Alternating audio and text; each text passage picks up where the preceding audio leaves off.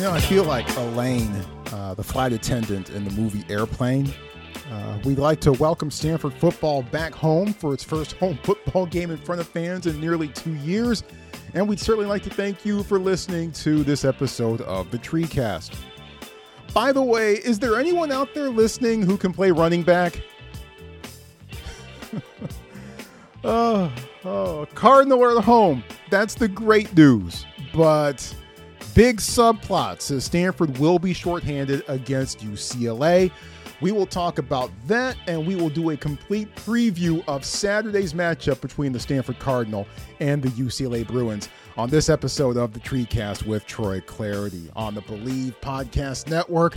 Thursday, September 23rd, 2021. Hope you're doing well. Hope you are staying healthy and hope you're as fired up as I am. Here we go. Finally, Stanford football playing at home and hosting the UCLA Bruins. Stanford, if they win this one, will get off to a 2 0 start in Pac 12 play and take another crucial step in sweeping all the California teams. That's always a big deal.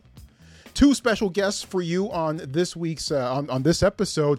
Uh, Stanford outside linebacker, a junior from New Albany, Indiana, Stephen Herron. I've really enjoyed watching him over the last year plus, making big plays in the backfield. Certainly did that the last time the Cardinal faced the Bruins to finish out the season in the Rose Bowl last year, and has come up with some big plays again so far this year. Love to get his thoughts on what he and the front, front seven have done so far this season and the task ahead against the UCLA Bruin squad that likes to run the football and a Stanford run defense that has left some things to be desired so far in this 2021 season. So we'll talk to Stephen Herron about that. And our second special guest on the show, you hear him on the Cardinal Sports Network from Learfield, and he's in his ninth year as the voice of Stanford football and men's basketball. And my guy, Scott Reiss. Looking forward to prying his his brain and picking his brain, I should say. Prying sounds a little painful, but uh, picking his brain on everything that he has seen about the Cardinals so far, and uh, how this week's news could affect some of the things that we have seen that we will see on Saturday against the Bruins. Thanks for being with us. I'm Troy Clardy. Give me the follow on Twitter at Troy Clardy. The last name is spelled C L A R D Y at Troy Clardy. Don't forget that you can subscribe to the show via your favorite listening uh, app uh, Google Play, Apple Podcasts, uh, Stitcher, Spotify, iHeart, uh, tune in any way you want to go. The TreeCast is there. We certainly appreciate you subscribing to the show, downloading every episode, and even better, not just listening to it, but rating and reviewing it and reacting to it as well. Always appreciate you doing those sorts of things. My 29th season of following Stanford football, my eighth season, my eighth year of Pac 12 network play by play is underway. Looking forward to diving more and more into that as the fall season goes along. Also on the show today, on, on this week's show, I should say, um, we're going to go back into the Wayback Machine a little bit for one of my favorite Stanford football games. And of course, keys to the Bruins versus the Cardinals. Stanford two and one, and the Bruins are two and one as well. But getting those those respective two and one records seemingly in very different fashions. Of course, we'll begin the show by telling you three things you need to know about Saturday's contest. But first, this message they're back and they're better than ever. All eyes are on the gridiron as teams are back to start on start another football season. And as always, Bet Online is your number one spot for all the pro and college football action this season. A new updated site and a new interface as well. Even more odds, props, and contests. Bet Online continues to be the number one source for everything football. Head to the website or use your mobile device to sign up today to receive your 100% welcome bonus. That's double your initial deposit just for signing up. Don't forget to use promo code NFL100. That's promo code NFL100. Bet online, of course, the fastest and easiest way to bet all your favorite sports. Bet online, your online sportsbook experts. I bet you're ready to hear the three things you need to know about Stanford football as it heads into this matchup against UCLA. All right, let's start it off. As usual, we'll begin with number one. And as he usually does, David Shaw began his weekly media Zoom on Tuesday with an injury report. Uh, first, he mentioned tight end defensive end Tucker Fisk, probable for UCLA. Looks like he is actually going to be a go and a green light uh, for this week against the Bruins. Then he announced that cornerbacks Ethan Bonner and Zahran Manley were questionable leaning towards doubtful. Manley apparently didn't finish the Vandy game, while Bonner hadn't played since week one. Then the bombshell. Uh, Austin Jones will be out. Casey Filkins will be out. Uh, Noah Williams will be out. And EJ Smith will be out. Uh, so, uh, got some holes to fill there. Yeah, yeah, I'll say. That's three of the top four running backs on the depth chart. Smith tweaked an ankle on his touchdown run late versus Vanderbilt, so so kind of expected that. Jones and Filkins popping up, those were complete and total surprises. I asked Shaw what the timetable is on those guys. Uh, Jones and Filkins in particular um, may be able to be back for Oregon. Um, EJ is probably going to be at least two weeks, maybe three. Um, you know, like so, we'll know more in about a week and a half on EJ, but hopefully um, Austin and Casey will be back next week. Now, that was on Tuesday late morning. After Wednesday's practice, there was this exchange between Shaw and a reporter. Was Austin's absence, was that injury related or something else? He'll be out this week. Okay. So, in the meantime, Nathaniel Peat steps to the fore as RB1 with sophomore Caleb Robinson behind him on the depth chart. The next time Robinson steps on the field will be his Cardinal debut. And this has an effect on other facets of Stanford's offense, like pass protection, and other phases of Stanford's game, like special teams. More on that later. But let's keep it moving with number two. And UCLA is averaging over 190 yards rushing per game. That's fourth in the Pac 12. Stanford's defense is averaging over 210 rushing yards allowed per game. That's last in the Pac 12. Adjusting for yardage lost on sacks, Vanderbilt ran for 256 yards on Stanford last week. Well, this week, the card faced quarterback Dorian Thompson Robinson, who can kill you with his legs, a physical offensive line for the Bruins, been a while since I've said that, and two bruising backs in Brittain Brown and Zach Charbonnet. I asked David Shaw on Tuesday about the points of emphasis for Stanford's run defense this week. You know, you got to be gap sound. You got to know where you fit. Um, uh, and even more so as we go towards UCLA, that's just going to give you so many different looks and so many issues. Um, that's going to present so many issues that you have to be sound. You have to know where you're supposed to go, and then you better be ready to adjust. Um, right? Because one thing that's been consistent with Chip is he's going to come out with his game plan, and he's going to see where you are. Oh, you're fitting that well. Okay, great. You're taking away this. I'm going to take that right? So it's this constant, you know, tennis match uh, with Chip as far as um, being able to take take away something that he perceives as a strength, but then also you show a weakness when you do that, and he he'll go back and take advantage of that. So there's a consistent cat, cat and mouse game with them. Yeah, that battle's going to tell much of the story on Saturday. And you remember last year when UCLA somehow got back into the game after Stanford got out to a big halftime lead? Well, the Bruins didn't do it through the air. They did it on the ground. They ran for 149 yards in the third quarter alone. Hopefully, for Stanford's perspective, uh, similar things are uh, not uh, uh forthcoming for the Cardinal again in this year's meeting between Stanford and UCLA. Let's wrap this up with number three.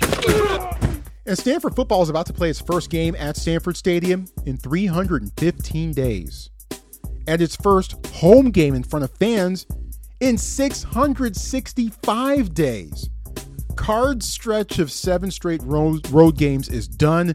And once again, Stanford back within the friendly confines of the eucalyptus curtain. Cardinal cornerback Kyu Blue Kelly, very excited. a little bit. It's been a while, you know. It's, it's really exciting, you know, just to come back with all the students here too, with fans you know, our last game, Colorado, it just felt like a scrimmage against another team. You know, you lose that element of college football without the fans, without the noise and stuff like that. It just brings fun to the game again. So yeah, we're really excited for that, especially to see the locker room again. Yep, it'll be good. It'll be good. And as a reminder, if you are planning on going to the game, make sure you are fully vaccinated or have tested negative for COVID 19, a very, very recent test. And uh, they will be checking on your way into the stadium. But the fact of the matter is, folks are allowed back in Stanford football, and that is going to be a lot of fun to see. Those are three things. Let's get right into it with our interview portion of the program, beginning with our first special guest of this episode. And, and he's number 15 on defense for the Cardinal. And he's, he's somewhat hard to miss because he seems to have a nose for the ball and a, no, a knack for making big plays at the line of scrimmage, in the backfield, and, and, and also in coverage at times as well. Really enjoyed watching Stephen Herron. On Wednesday, I caught up with Stephen Herron after the Cardinal wrapped up practice for the evening. Here is our conversation. Well, let's start with the week overall. A home game, number one. Classes started this week on campus as well. How has this week been for you with things looking perhaps more normal, quote unquote, than they have in quite a while? Um, again, like you said, this is you know quote unquote a normal week for us again, getting back to schoolwork, which at Stanford University that's not that's not easy at all. But with that being said, the team's done a really good job of coming together this week, uh, making sure we're doing a good job of managing our time, uh, managing it with school, you know, making sure that we have the right class load and kind of just adjusting all of that. But along with getting a good amount of film in and coming together, asking questions as groups, um, and making making sure we're going over things we don't understand and really just trying to be ready for this game this week. Yeah, it should be a good one between uh, Stanford and UCLA. I'll get your further thoughts on that here in a moment or so. Uh, but first, let's put the wraps on Vanderbilt. a win that Stanford needed, maybe not quite 100% as clean as it would have preferred, but still you go on the road again and you get on the win. What sort of things did it take to get it done against Vandy last week? Um, I think I think second half we really came out and kind of showed who we were as a defense. Other than that last drive, um, we really need to clean up our, our late game drives. You know whether we're winning or losing, we need to have those and finish stronger so people understand that we you know we're not to be um, you know toyed around with as a team. You know we're a great team and have a lot of athletes and we can play some really good teams and perform well against them. But with that being said, last week we didn't start well at all. Um, you know Vandy has a great, great O line in the SEC. However, that's not one of the best O lines we're going to see this year. With that being said, um, we need to come out a lot stronger. We need to set up a new line of scrimmage with our D linemen, set better edges with the outside backers, and really make sure we're filling gaps between our secondary and Ilbs there. How are you feeling about some of the things you individually have been able to do so far on the field this year? Um, you know, I felt good, but again, just trying to learn in our room. You know, we have a very good room right now. You know, we've got some guys that I've been rotating with, Gabe Reid, Jordan Fox. Um, you know, they're both older than me. They have a lot more experience. You know, I'm, I'm kind of just rolling through with them, making sure we can all, you know, just kind of take everything on as a group. You know, we kind of knew going into the season it was going to be a good three-way three-way rotation. And with that being said, just trying to work off of them for some of the experience and. Um, I felt really good about how I've played, but again, just trying to learn, trying to keep the mistakes out of the way. Lately, I've made some, you know, just some some dumb mistakes. Really, just trying to clean that up for our game so we can be the best team we can be. Take me through a game through your perspective. Generally, what are some of the things that you're looking for during the course of a game? Some of your assignments that tend to that tend to be thrown your way during the course of a game, and some things that, that you're trying to achieve out there. Um, so at the old position, you know, we really want to set great, great edges and make sure you know we're taking on blocks the right way. Um, so with us, you know, a big a big way that's going to be is with the plunge block or you know pulling guards or you know pulling backside tackles. Really making sure we fit those on right. So it kind of just depends on our coverage. You know what we're doing in the back end. Um, sometimes I'm going to splatter that and fit inside. Some of that I'm going to set an edge and fit outside. Really making sure I'm getting hands on whoever I am fitting off of. Making sure I'm setting a new line of scrimmage up for um, my ilbs and secondary coming in to make the play behind me.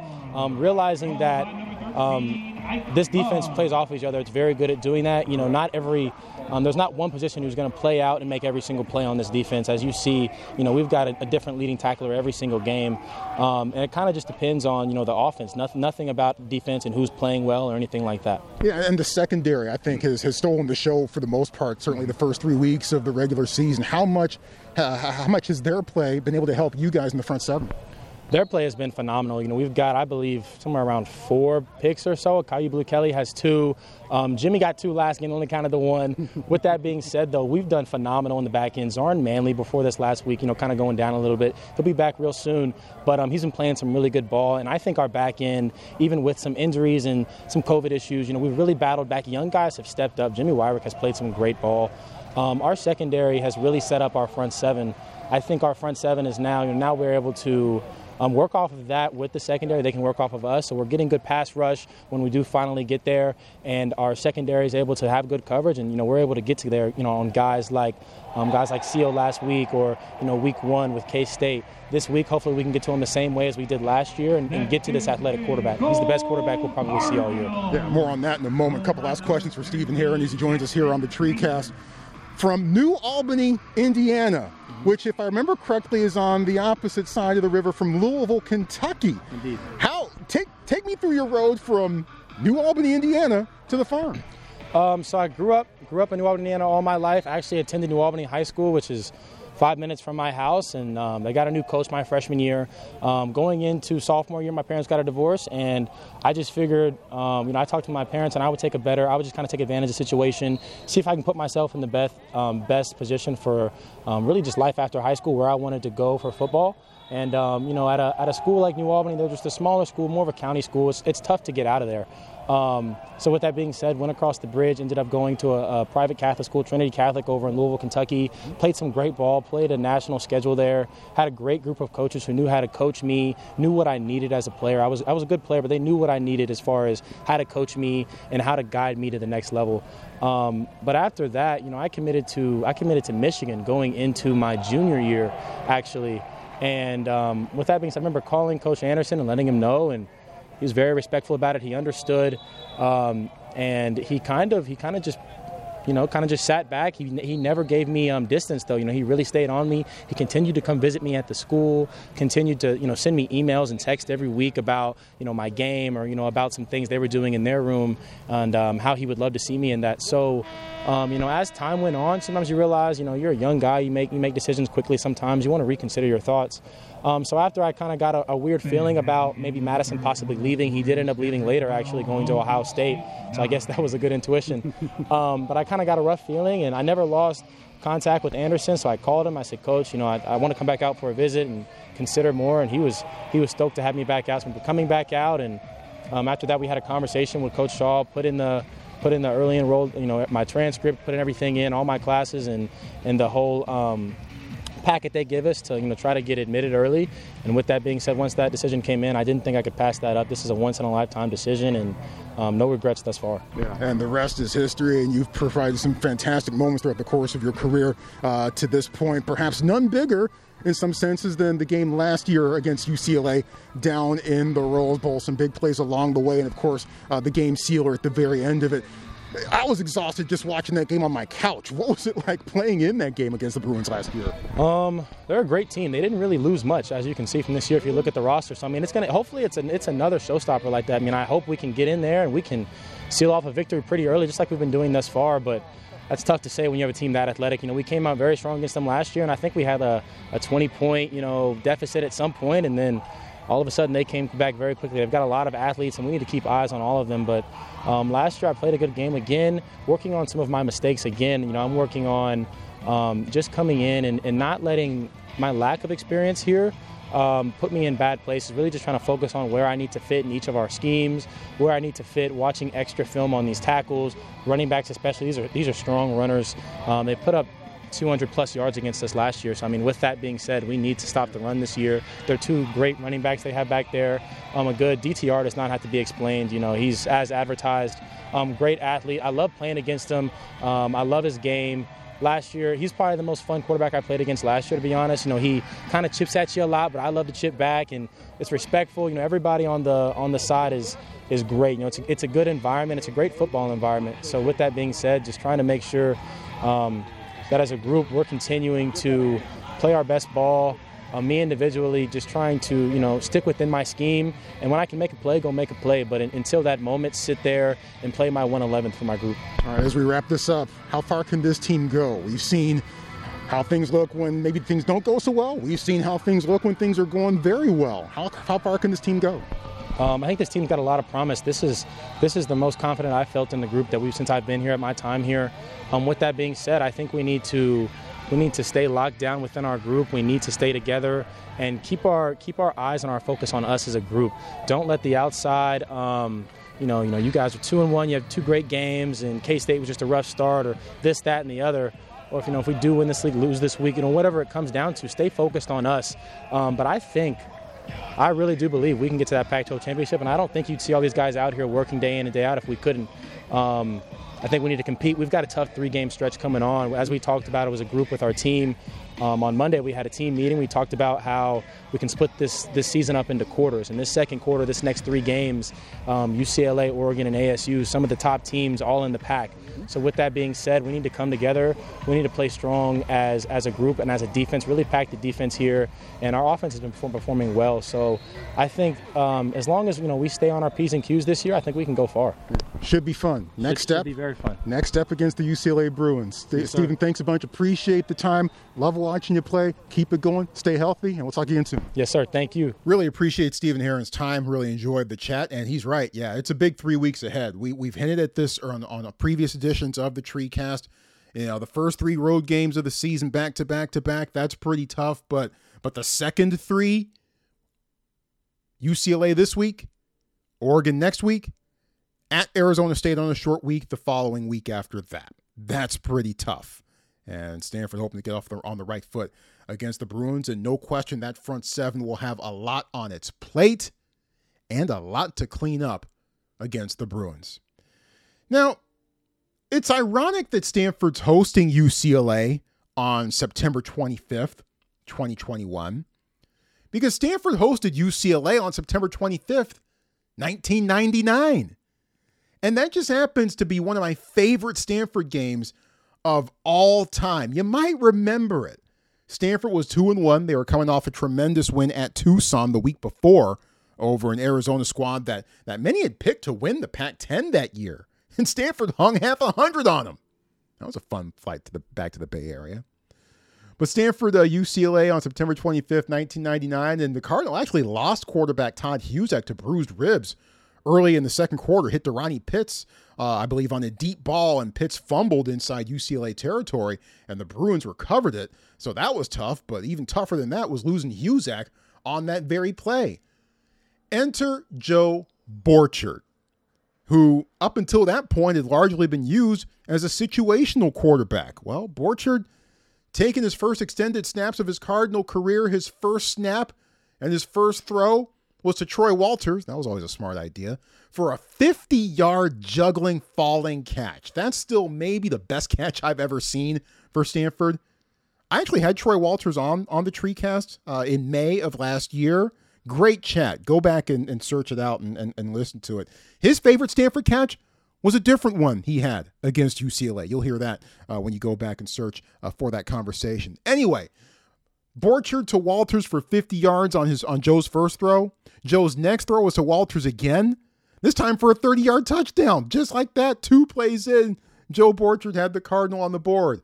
Then early in the third quarter, with Stanford backed up at its own two, Borchard play faked, hit Troy Walters deep, and Walters took it the rest of the way for a 98 yard touchdown. Stanford up 28 to 3 and took a 35 17 lead before the Bruins closed it to 35 32. But then Borchard picked up 56 yards on a, on a critical scramble and then hit DeRonnie Pitts for the insurance touchdown in the fourth quarter, and Stanford won 42 to 32. Uh, Joe Borchard's stat line for the day in the passing department 15 of 19 for 324 yards and five touchdowns.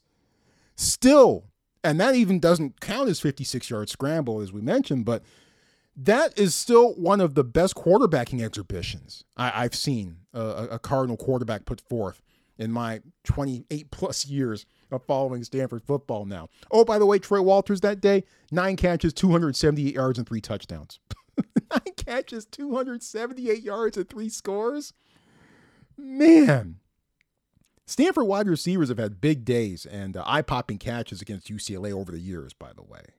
Uh, Stanford gained two, 672 yards on offense against the Bruins. Even the punter, Sean Tolpenrud, dropped the snap, picked it up, and scooted for a big first down in the second half. What a game. What a game. Still one of my favorites. And what a season that was, it ended up in the Rose Bowl. So I, I find it amazing that Stanford is playing UCLA in 2021 on the exact 22nd anniversary of one of my favorite Stanford football games of all time when the Cardinal beat the Bruins on that day and that incredible game. Bruins, of course, are coming off a pretty memorable game themselves, a battle against Fresno State that went back and forth, especially in the fourth quarter with, with, with so many momentum swings. But at the end of, of it all, it was the Bulldogs coming back and beating the Bruins in the final minute. Jake Haener entering his name in Fresno State lore by leading the Bulldogs to that final touchdown basically on one hip.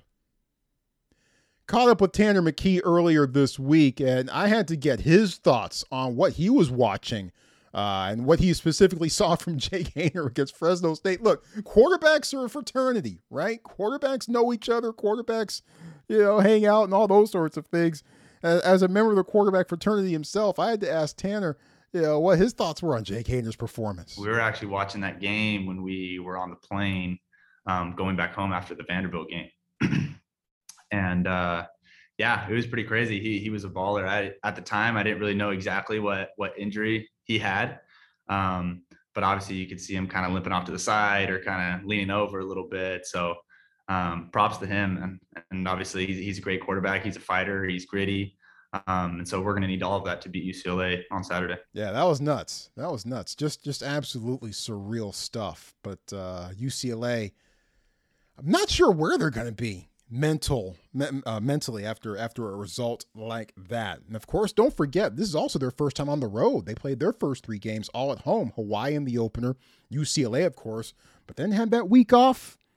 And then that that result to Fresno State that look, even though the Bulldogs won that in the final minute, you know, I was talking with someone I I I, I trust a lot and who was at that game uh, down in the Rose Bowl last week and and that person said, "Man, you know, it's it wasn't even close. Fresno State, whether they had won that game or not, they were the better team than UCLA. They were more physical than the Bruins, and they had the better quarterback." I didn't expect to hear either of those things, and I saw you know much of the second half as it unfolded that game. But, but wow, that was that was incredible stuff, incredible stuff. Will Stanford UCLA be as dramatic? Uh, I, I I hope not at least as long as it's in favor of Stanford. Well, Stanford wins. I don't really care how dramatic it is, but uh, we'll see. We'll see. We'll bring in Scott Reiss here in a moment or so, but first, I got to bring you this exciting news. As the Believe Podcast Network has partnered with PlayActionPools.com this season to bring some interactive fun to the sport we love most. You'll be able to get in on the action with our playactionpools.com football pick'em challenge, which is open to everyone. Here's how it works. Sign up for our contest, Believe Football Pick'em at playactionpools.com, then get your picks in each week. They'll select the 10 highest profile games of the week between NFL and college football, and whomever gets the most picks correct each week, each week will win a pair of electric sunglasses and a pair of DC shoes. Again, go to playactionpools.com and sign up for the contest. Believe, that's B L E A V, football pick'em. And if you plan on hosting your own football contests, go to playactionpools.com today. They've got Survivor, Pick'em, as well as a cool sportsbook style concept called Build Your Bankroll playactionpools.com, your new home for all your office sports pools. Looking forward to Saturday's game against the UCLA Bruins for many different reasons. Not only is it going to be Stanford's home opener in the first game with fans in almost two complete calendar years, but it's also going to be cool to be spending my Saturday afternoon where I should be in the Stanford radio booth with John Platts on my right and our special guest, for the tree cast on my left. You know him, you love him. He's in the, his ninth season as the voice of Stanford football and men's basketball. It's right there in his Twitter handle at Stanford Voice. My man, Scott Reiss. Scott, thanks a bunch. Always appreciate the time. How you doing today? Uh, I'm good. You know, it's just that that midweek lull before we get back into it and see what the next chapter brings. Yes, yes. Off we go. Chapter four against the UCLA Bruins. First off, do, do you remember where the, the home radio booth is? Are, are you going to be okay? Do you, do you, uh, you, need the red coats to help you out to? Yeah, you know, I, I think you, you, take the elevator and then just follow your nose. okay, all right. The, the, the, short of it. Uh, it. it. has been a while, although we were up there uh, several times uh, right. during the COVID uh, madness before we started doing games from our living room uh, we did several games from the booth up there so I, I was there a few times last year but not the reasons you want to be but good to be back for for the reasons uh, that you want to be uh, in that room. Um, three games in uh, disappointing and lackluster loss to kansas state. Um, a surprising win in many circles against usc and a win that maybe wasn't quite as clean as you might have hoped in the second half, but still a, a, pretty convincing and fairly comfortable win against Vanderbilt on the road anyway last week. Uh, three games in, what do you think we know about this team right now? You know, I, I, think it was really nice to get the third data point uh, because it was really uh, tough to reconcile what we saw in week one with what we saw in week two because the, the, the everything was just so completely, you know, ends the spectrum. And you figured the reality was probably somewhere in the middle. Um, so it was nice to see them come out, take care of business on the road against Vandy, and and you know this look, it's it, it's not like you, you, you didn't go into Alabama or Auburn, but you still went into an SEC stadium far from home and and did what you had to do. You know, they played well offensively, other than that lull in the third quarter. Um, they got a bunch of guys involved, which was great. Some of those guys won't be involved this weekend, which is not great. Um, but you know, I think overall it was uh, it was another step in the process, and it reinforced some of the things that we saw in the USC game that sort of I don't want to say left our, our, our, jaws dropped, but you know, I think we were we were a little surprised at some of the uh, some of the things, positive things that we saw against USC, and to see them reinforced against Vandy, I think was certainly uh, helpful. It was nice to see. Yeah, and, maybe one of those things, and it, it, and it certainly seems to me that this has become a bit more fully formed. We saw some parts of it against USC, and then a little bit more against Vanderbilt. A bit more of an aggressive approach, it seems, for the Stanford offense. I mean, you know, you you know the narrative. Stanford is super conservative. They punt from inside plus territory all the time. David Shaw is going to take points when he can. Lo and behold, he's taking points off the board against USC, going for it and getting touchdowns. And against Vanderbilt, going for it on two fourth down conversion attempts in plus territory against the Commodores. One worked, the other one not so much, but still a, a, a, more aggressive approach, it seems, uh, uh, to this year. Are, are, you seeing that the same way? And if so, what does that tell you about what Shaw thinks about what this offense can do? Yeah, you know, I mean, I, I, certainly think it's a positive development. I think that you know it's great to show confidence in your guys, and clearly he has that. You know, in Tanner McKee and in the uh, you know the, the supporting cast. Um, you know, I think that we need to be careful uh, about deciding that, well, you know, a, a, leopard has changed his stripes, and all of a sudden, you know, it's it's you know, David Shaw has turned into Riverboat Ron, right? I, I, think that you know a lot of this is it's situational, as it should be, right? I mean, you shouldn't just decide I am always aggressive or I am always conservative. You know, you need to to read and react, and I think you know every situation is different. What we are seeing and what he flat out corroborated at his news conference this week is that inside the five, he's going to be aggressive, you know, and and you know, we'll see how that plays out. It's going to make for some interesting uh, play calls and interesting decisions, I think, down there near the goal line. Uh, what we don't know is, you know, if Stanford has fourth and seven from the 38 yard line, if that will change, right? Because his philosophy has always been punt the ball away, try and pin him deep. And I don't know that this this aggressiveness inside the five is necessarily going to carry over to that at other parts of the field. So obviously we'll wait and see. Um, but I do like the philosophy. And I love the fact that, you know, uh, Coach Shaw has demonstrated the you know willingness to you know uh, to to ch- change his thinking on certain things, uh, to adapt to personnel, right? Because good coaches adapt to to the guys that they have on the field, and I think he's done a nice job this year of really doing that. It also helps, I think, when you have a, a guy in Tanner McKee who, yeah, you know, I'm not ready to place him among the all-time Stanford greats just yet. We got a long way to go, but certainly, you know, what we've seen particularly over the last two games from him certainly have him pointing in the right direction. You've seen all of Tanner snaps live and in person this year. What impresses you about the young man? What are some things you'd like to see him improve on going forward?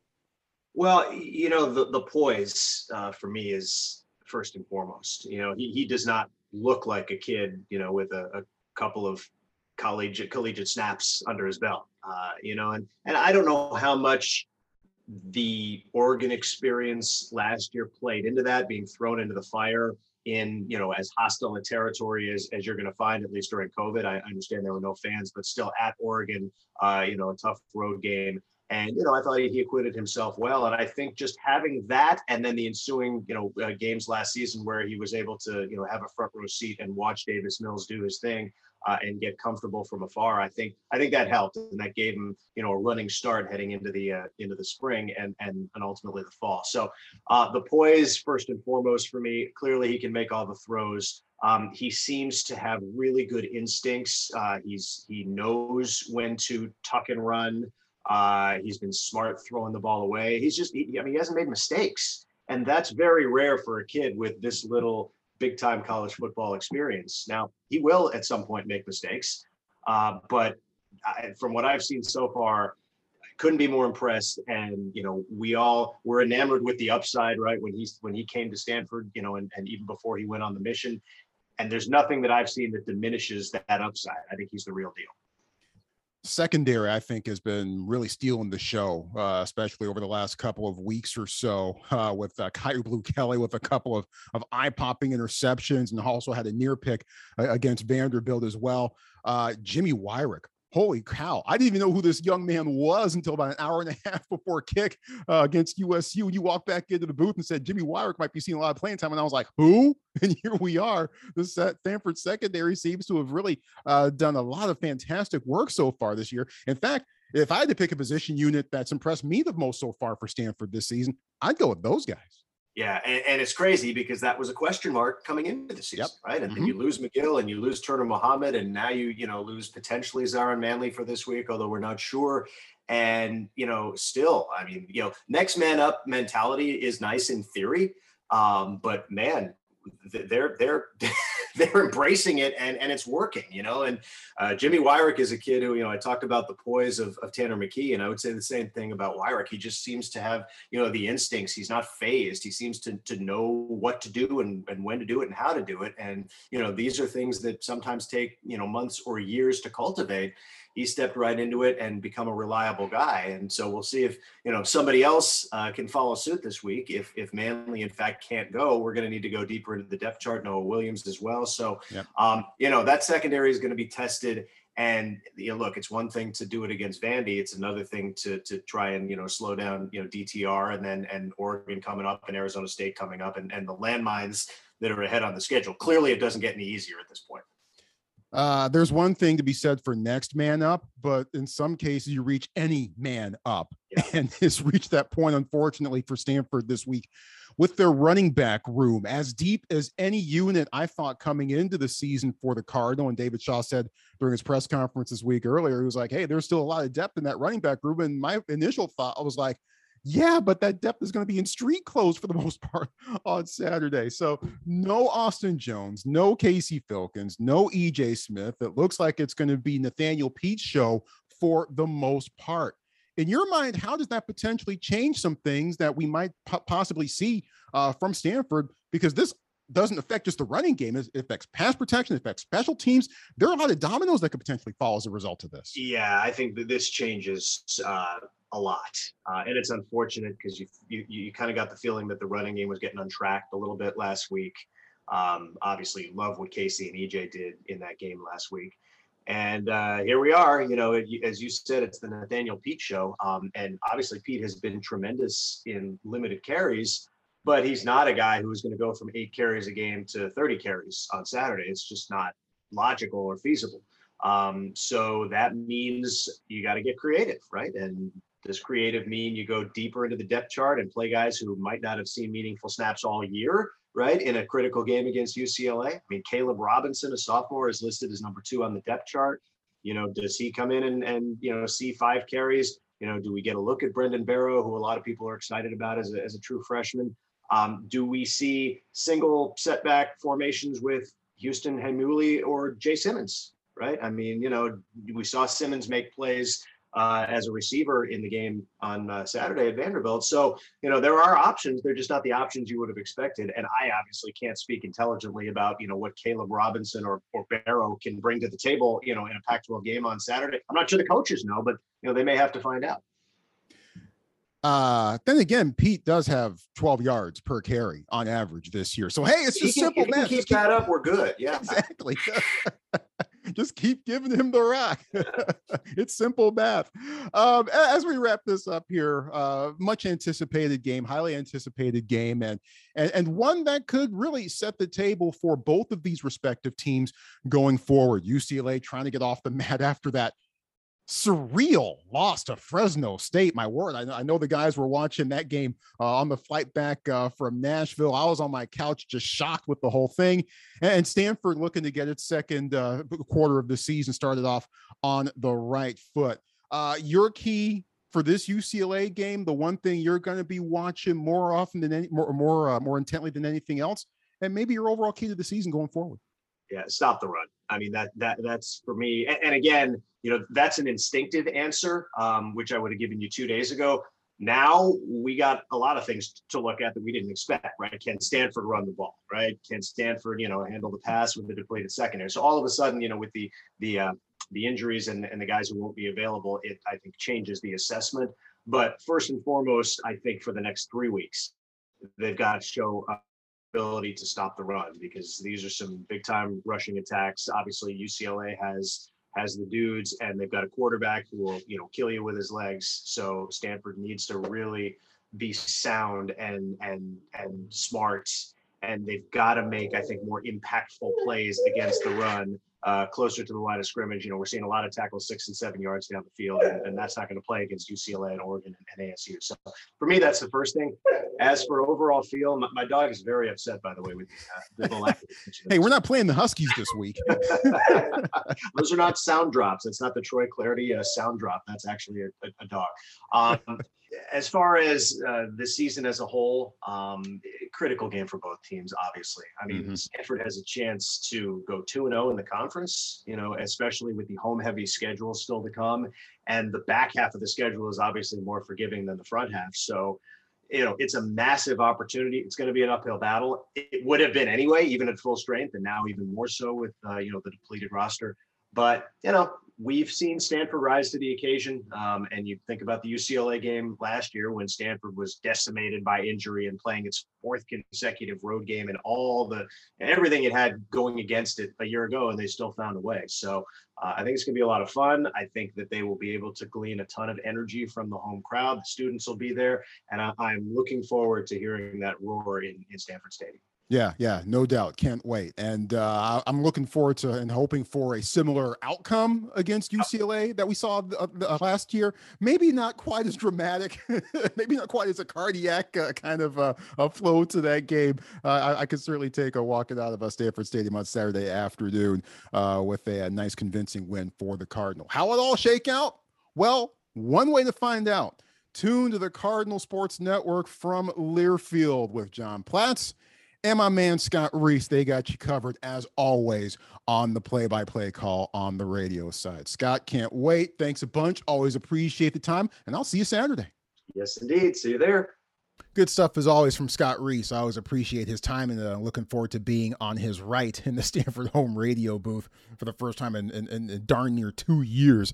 And, and, I'm glad that he noted the difference between going forward on fourth and goal at the two or fourth and one at the 40 and going for it on fourth and six from the 37. Those are those are different situations, and just because David Shaw might be a bit more aggressive in one situation doesn't necessarily mean that he might be as aggressive in the other. So I'm glad that he uh, made that distinction and pointed that out. But uh, always appreciative of Scott Reiss and his time. Let's get to keys to this game, shall we? And yeah, I I thought that the ground game would be the major point for both teams this week, and it still might be, but just in a completely different way than I certainly envisioned at the start of the week, or at least before David Shaw dropped his injury bombshell news, um, or his health bombshell news uh, during his weekly uh, media Zoom on Tuesday. I figured coming into this week that Stanford would throw to get the lead and run the ball to kill the clock which, by the way, is kind of how Shaw would prefer to normally do things, usually. But with Stanford down to just one of its four horsemen in the backfield, things change a bit. Still, David Shaw's keeping the faith, especially when it comes to Nathaniel Peat. Nate Peat's also shown everybody what he has, and he's got some juice. He's got explosion. Um, so obviously, he's going to carry a, lar- a larger load. Um, but we have other options too. Um, so we're not gonna, you know, play Nate every single play. Um, we're gonna we're gonna have a chance to give him a rest here and there. We have multiple guys. We feel like we can go back there and be uh, more than just efficient with. Um, we think we have some guys that can really play. So um, it'll be a, a, challenge, but at the same time, opportunity for those guys to step in and make some plays. That's David Shaw, who has confidence in Nathaniel Peat and whomever else plays running back for Stanford on Saturday. Now, of course, the cynical part of me thinks, well, what else is he supposed to say? Oh my God, my running back room is decimated. We've only we're only down to one guy who's carried the rock at all on the collegiate level, and other guys who haven't done anything. And oh my God, no, no, no, he's not going to say that. I don't even think he thinks that way either. But there's no doubt there, this affects so many facets of the Stanford offense. Uh, EJ Smith, for example, he had been lining up at other points on the field, in the backfield, in the slot, out wide, being super versatile and helping give the Stanford offense different looks. That's largely out the window now. I mean, Casey Filkins can probably do those things too, but he's on the shelf for this week. And EJ Smith, of course, is, is not available potentially for two to three weeks or so, likely with that ankle. We know that Peat has burst to the outside and is great on misdirection. But how about pile moving runs up the middle? Now, to be fair, can the offensive line move a pile? I haven't seen that quite as often as I would have liked to by this point of the season. Maybe that changes this week. I, I, I hope so. It's a great thing that Peat is superb in pass protection. He's stoned a couple of guys already this year. Otherwise, that would be a major question mark, too. And oh, by the way, special teams is affected as well, right? Peat normally takes kicks. That won't happen this week with the new load that, that he is likely going to have to assume on Saturday. So, and also don't forget, Casey Filkins can't take punts this week either. So Bryce Farrell will handle both. There are so many different facets and so many different things that these issues, these availability issues uh, for for the Stanford running back room, have an effect on everything else with the Stanford offense and even stretching into the special teams too. Now, in the meantime, this places more emphasis on Tanner McKee making big throws and the wide receivers making big catches. Which, given UCLA struggles in coverage against Fresno State, that might not be a bad thing. Oh, by the way, Ben Yurosek out of this game as well. I don't think I've mentioned that um, so far in, in, in this episode. Yeah, Ben Yurosek is out as well. David Shaw did also confirm that as well uh, during Wednesday uh, after Wednesday's practice. Meanwhile, on the flip side, Stanford defensively has got to stop the run.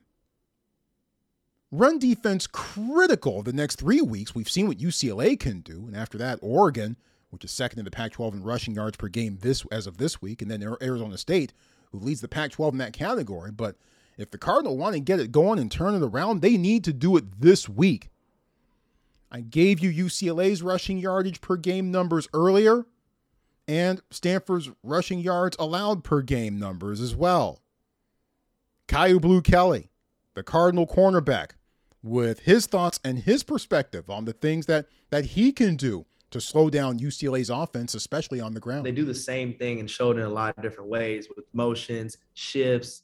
Um, they pull receivers, they plunge receivers, they pull guards.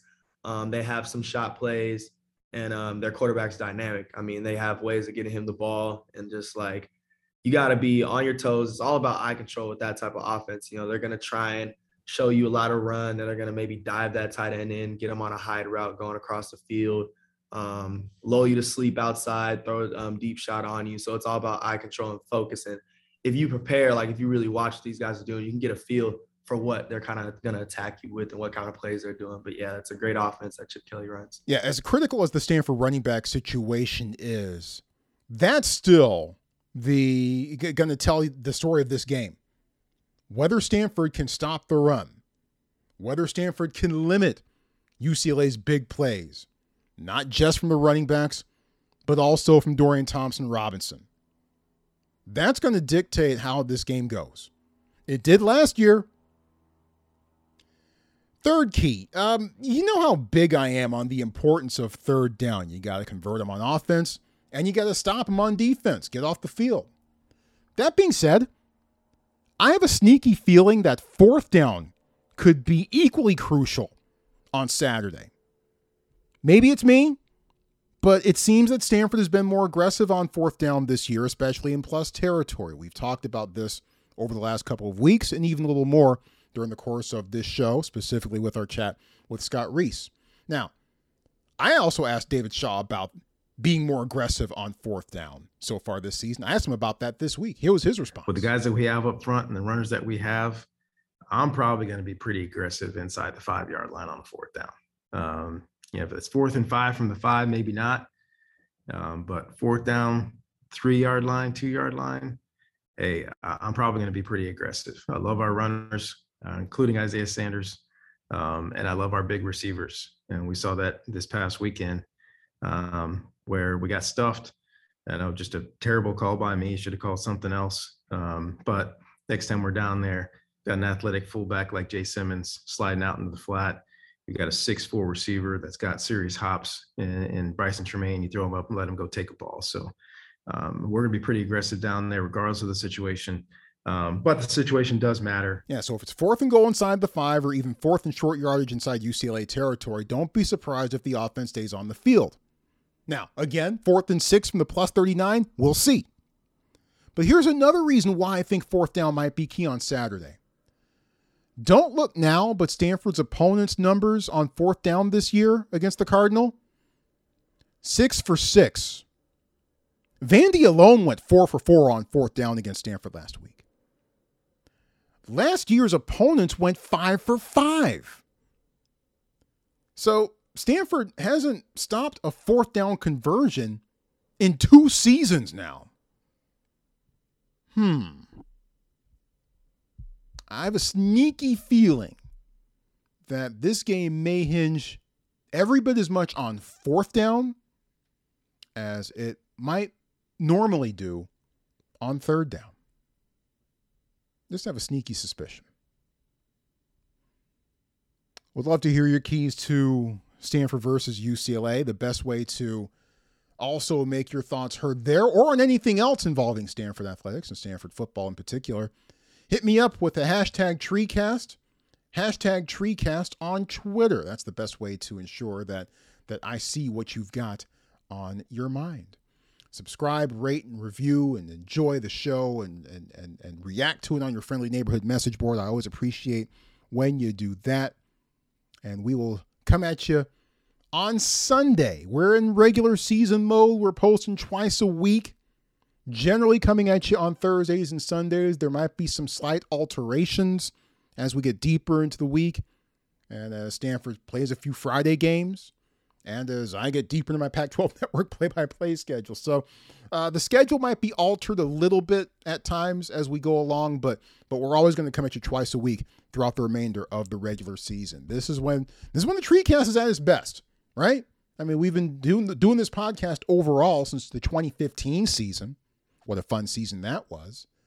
Uh, we've been talking Stanford football ever since then, and, and nobody else does it quite like we do. And quite honestly, I'm proud of that. So uh, glad to glad to have you with us, and glad that you're joining us for the best part of the year. And oh hey, it's a home game this week. How about that?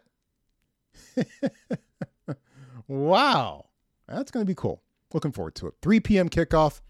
Uh, Pac 12 Network has you covered on the TV side with my man Ted Robinson and Yogi Roth, two great dudes on the call there. And obviously Scott Reiss and John Platz on the radio side. Special thanks to Scott Reiss and Stephen Herron. Those two were our special guests for this week's episode. You also heard from David Shaw and Tanner McKee and Kyu Blu Kelly. Biggest thanks, most of all, goes out to you for joining us on the show. Don't drink and drive. If you do, you're the dumbest person on the planet and you can't back the pack if you don't back the vac. Get vaccinated. We'll talk to you Sunday on the next episode of the TreeCast with Troy Clardy on the Believe Podcast Network.